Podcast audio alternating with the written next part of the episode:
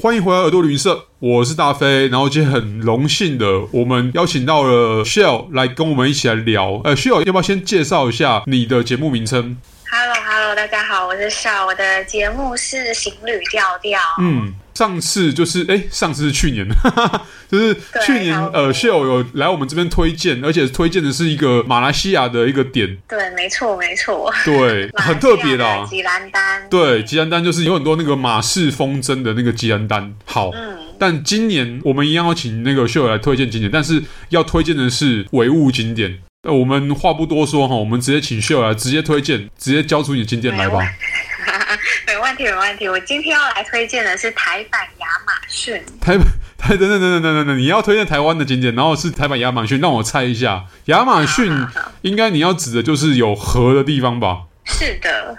然后又有看起来很绿，然后又有丛林的地方。没错，没错。那你要不要直接讲答案，看看跟我猜的是不是一样的地方？好啊，它就在台湾的台南市草、哦、市草隧道。市草，OK，市草绿色隧道。好，我先给你讲，我再来吐槽好了。好啊，好啊。完了，我要接受吐槽。对，你会觉得它是因为有河，然后又是绿色的，又比较多，呃，四周有很多的自然生态啊，然后有树啊，然后觉得它像亚马逊这样吗？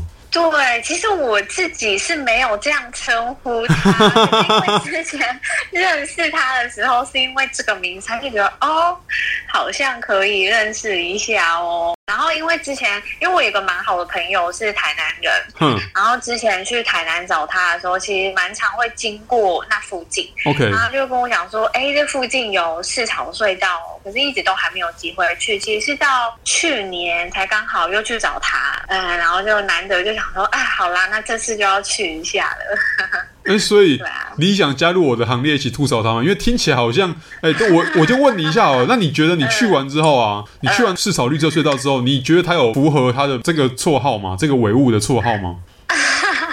我觉得有点短，就是如果真的要跟真正的亚马逊比的话，嗯，OK，那你觉得呃，我们撇出隔的长度的这个环节来看的话。你觉得在搭船呢、啊，跟大家一起搭船有没有？然后在上面游河的看到的景色呢？哎、欸，其实我蛮幸运的哦，哦，因为我是和另外一个朋友去，所以我们就两个人。嗯。然后那时候其实查资料的时候就说要在那个就是最前排的话，你的景色是最好的。对啊，对，就是。可以到那个隧道，然后眼前就是这样很绿意盎然的感觉。嗯，然后那时候刚开始上去的时候，就已经很多人都上去。可是因为有一些人都是一些家庭啊，带小孩什么的，嗯，然后上面的。算是导游吗？他就在上面喊说：“嗯、来，还有两个位置，海景第一排，马上牵着我朋友走去海景第一排。”大家都不想坐第一排的意思吗？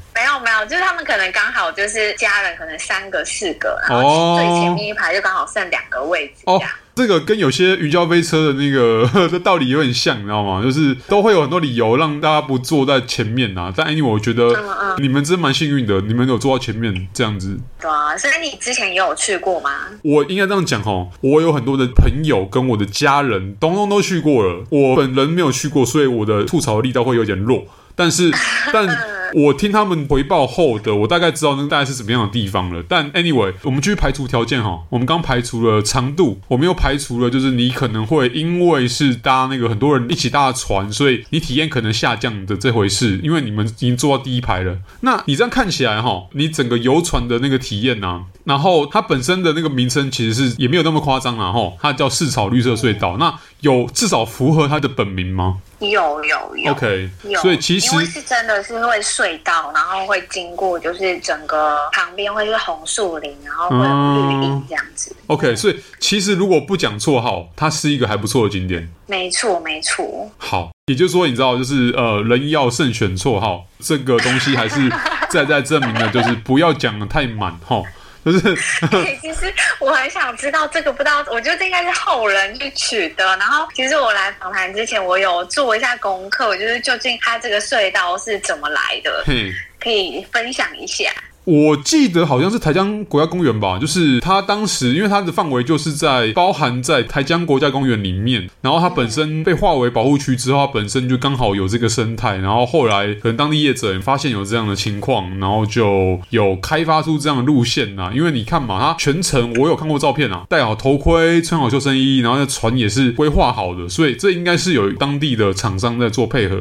那只是说它最后为什么会一传十，十传百，它的绰号变成亚马逊，这我也觉得蛮有趣的。不过可以来分享一下，就是它这个运河是怎么来的？就是最以前、最以前呢、啊，它其实是汉人来到台湾开拓的第一条运河。哦。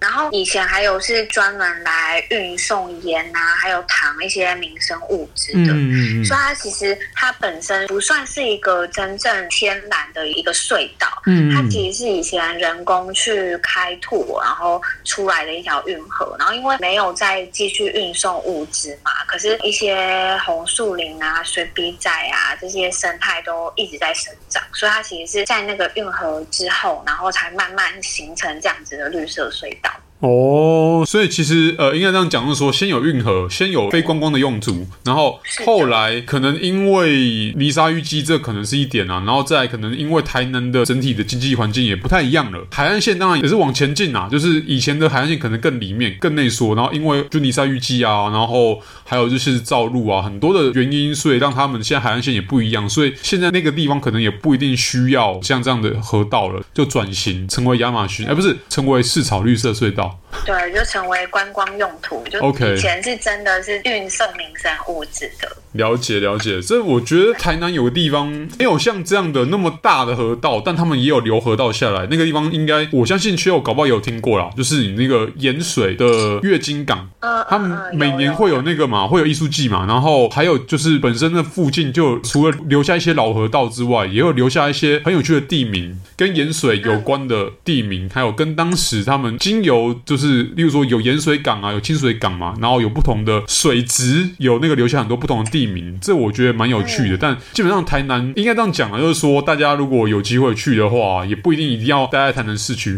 就是台南其实有很多不同的地方，除了台南市区之外的地方也是蛮有趣的。这个东西也是，比如说像呃秀今天讲的市草，或是刚刚讲的盐水，还有很多其他地方都会很有趣啦。那只是说今天大家可能会因为疫情的关系而考量到说去的地方的不同，但疫情过后，其实大家可以认真思考一下，是不是可以钻比较小的地方，比较没有名气的地方，或是呃去发掘到说搞不好除了市草之外，除了台湾亚马逊之外，还有有没有？台湾的尼罗河，搞不好被你发现出一个新的景点，说不定这样子。对对对，没错，台南真的有很多地方哎。然后这个地方其实还可以再推荐一部剧，刚好我前阵子看的，在 Netflix 上面有叫做《一千个晚安》，哦，然后它里面其实就有也有这个市场隧道。然后也有一些台南的其他景点，然后这个蛮特别的是，它好像有和可能齐柏林的基金会合作嘛，嗯、所以里面蛮多台湾的一些空拍的影像，然后再结合戏剧，蛮好看的。那遇到有人要推荐那个 Netflix 的影集的时候，就只要特别要讲一点，就是说希望大家在期限内赶快把它看完。对，OK，好，谢谢 Jill 今天的分享，然后呃带来这个在台湾的唯物景点。那下次大家如果有这个机会去市场的话，大家也可以自己评估一下哦，看看它到底是不是亚马逊。啊其实我们要称呼亚马逊河是南美洲的市草。好，谢谢 Jill